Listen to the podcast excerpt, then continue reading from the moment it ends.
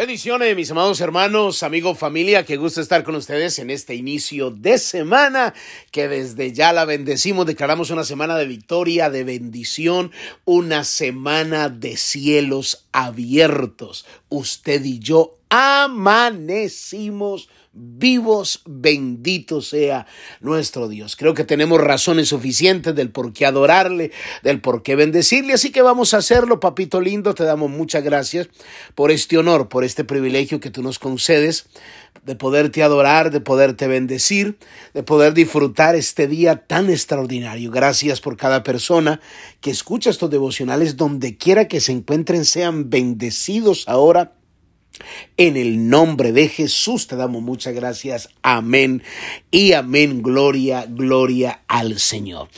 Le damos la bienvenida a aquellos que ingresaron a los devocionales desde el corazón de Dios. Soy el pastor Fabio Castañeda, donde todos los días pues escucharás una palabra que estoy seguro que bendecirá mucho tu vida.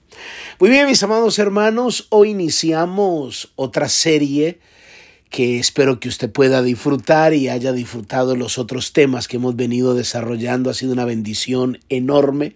Ya llevamos un buen tiempo, palabra que Dios nos ha dado este año de una manera muy puntual y muy poderosa. Hoy vamos a hablar, mis amados hermanos, o iniciamos esta semana a hablar, creo que no me tomará mucho tiempo, pero vamos a hablar de las zorras pequeñas en la vida cristiana, así titulado esta enseñanza, las zorras pequeñas en la vida cristiana. El libro de Cantar de los Cantares, o el libro de Cantares, en el capítulo 2, versículo 15, dice la palabra del Señor de la siguiente manera, casadnos las zorras, las zorras pequeñas que echan a perder las viñas, porque nuestras viñas están en cierne. Quisiera leer nuevamente este texto, pero en la traducción del lenguaje actual. Mire cómo dice, las zorras pequeñas causan daño a nuestras viñas. Ayúdenos a atraparlas, pues nuestras viñas están en flor. Aleluya. Esta es una palabra extraordinaria, mis amados hermanos, y que yo primero necesito hacerles eh, una pequeña introducción para que entendamos perfectamente de qué trata este libro de Cantar de los Cantares. En primer lugar, quisiera decirle que este libro, Cantar de los Cantares, significa canción suprema, también se conoce como los cantares de Salomón porque es una canción de amor sobre Salomón y su esposa, la Sulamita. Entonces es muy importante entender toda esta historia y este contexto para poder tener un panorama de qué es lo que está sucediendo aquí. Vamos a hablar, ¿quién era la Sunamita? La Sunamita era una mujer de condición pobre, ella era campesina, trabajadora, incluso trabajaba en el campo, en una de las viñas que le pertenecían al rey Salomón. Ahora, ¿quién era Salomón? Salomón pues era un hombre sabio que dice la Biblia que no hubo otro hombre como él, ni lo habrá, ni antes ni después, dice la palabra, un hombre extremadamente sabio. Su condición era un hombre muy rico, era un rey, era dueño de muchas viñas y de muchos palacios. Un día, Salomón fue a visitar una de sus viñas como un hombre que va a saber qué es lo que está sucediendo en su territorio, en sus tierras. Él decide ir a visitar una de sus viñas y allí él vio a la Sulamita. Y cuando la vio, él se enamoró de ella. Se la llevó al palacio en Jerusalén para hacerla su esposa. Entonces ahí comienza el libro de los cantares, donde comienza una terminología que, que, confunde a muchos intérpretes de la Biblia. ¿Por qué le digo esto? Porque si el libro de Cantar de los Cantares no estuviese en la Biblia, muchas personas, escuche lo que le voy a decir, muchas personas que predican la palabra, personas que temen hablar del sexo en el matrimonio en sus altares, ya hubiesen desechado este libro. Porque este libro habla explícitamente del sexo y del matrimonio más que cualquier otro libro libro y lo habla explícitamente, donde hay términos eh, que, que, uno se podía asustar. Entonces, por eso muchas razones eh, muchas personas tienen razones de, de, decir que este libro de Cantar de los Cantares no, no puede ser considerado como el amor de Cristo, con su de Cristo como como el esposo por su iglesia la esposa. No puede ser interpretado porque eh, eh, en dónde vamos a cómo vamos a interpretar cuando la Biblia en varios capítulos habla de los muslos, de los pechos, del ombligo, de la lengua. O sea, ¿qué interpretación le vamos a dar a esto?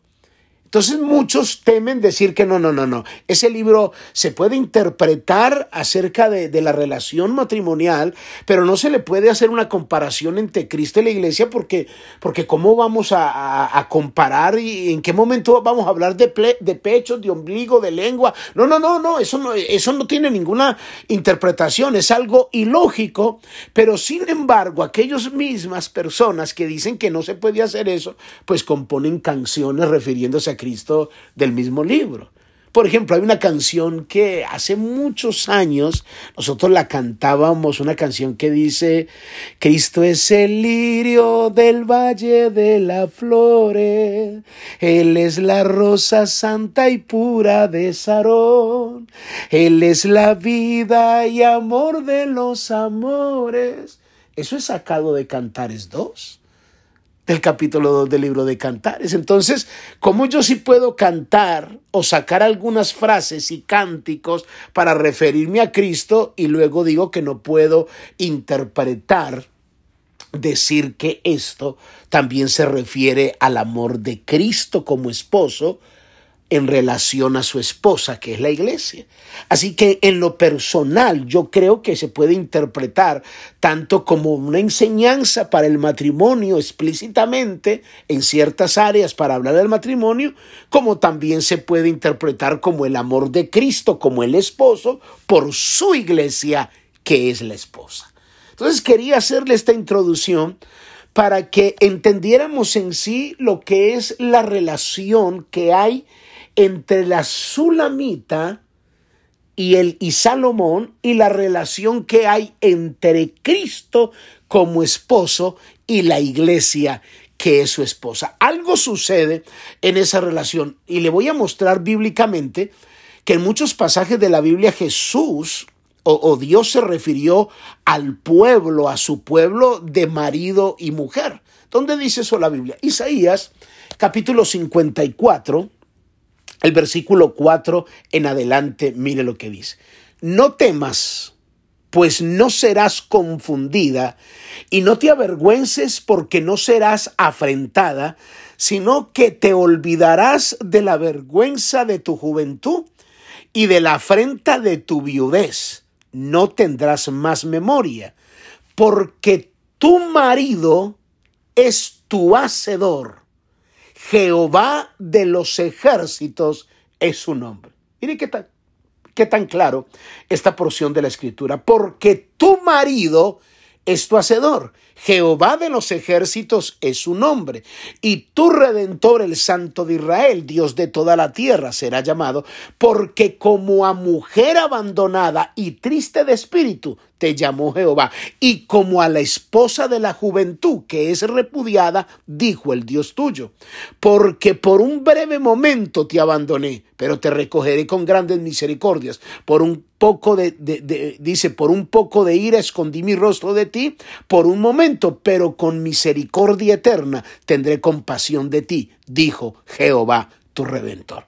Si ve que Dios a través del profeta Isaías le habla a su pueblo, que Él es su marido, su hacedor, y su nombre es Jehová de los ejércitos.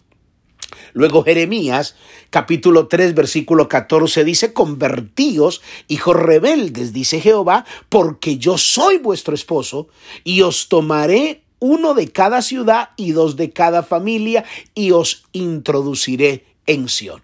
Hay otra versión que dice yo soy tu dueño, o sea, el, el derecho que se le daba al esposo, sentir como que era el dueño de su mujer en aquel entonces eh, del tiempo eh, hebreo, el tiempo judío, que eran muy estrictos en esas cosas. Entonces dice, convertíos hijos rebeldes, dice Jehová, porque yo soy vuestro esposo.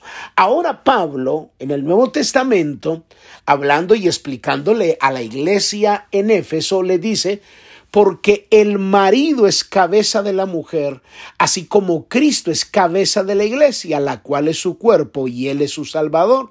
Así que como la iglesia está sujeta a Cristo, así también la escasada lo estén a sus maridos en todo.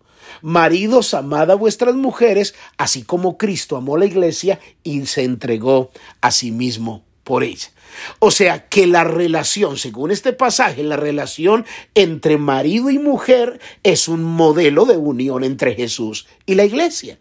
Es fácil de entenderlo perfectamente. Ahora, volvamos al texto que iniciamos, al texto de la enseñanza de Cantares 2.15. Ya sabemos que hay una relación que hubo entre Salomón y la Tsunamita, hubo unos momentos en que hablaba el esposo, momentos en que hablaba la esposa, ahora eh, hay otra relación entre Cristo, que es nuestro esposo, y ahora la iglesia, que somos nosotros la esposa.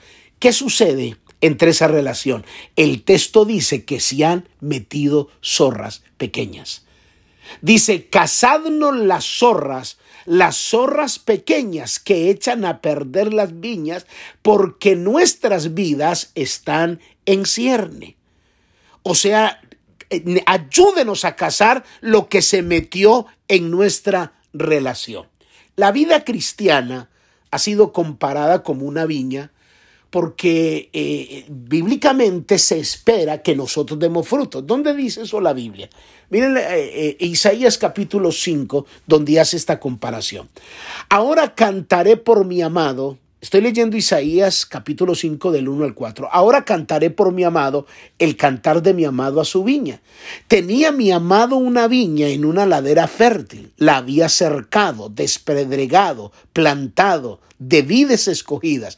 La, la había edificado en medio de ella, había edificado en medio de ella una torre y echó también en ella un lagar. Esperaba que diese uvas y dio uvas silvestres. Ahora pues, vecinos de Jerusalén y varones de Judá, juzgad ahora entre mí y mi viña. ¿Qué más podía yo hacerle a mi viña que yo no hubiese hecho en ella? ¿Cómo que esperando yo que diese uvas, ha dado uvas silvestre? Así que la palabra del Señor nos enseña que nosotros somos esa viña y Él espera recoger fruto. Pero ¿sabe qué pasó? Se metieron zorras pequeñas a esa viña y la están dañando. Mañana continuamos si Dios lo permite. Padre, yo te doy gracias por esta palabra. En el nombre de Jesús, amén y amén. Muy bien, mis amados hermanos, amigos, familia, cuídense mucho. Bendiciones. Bye bye.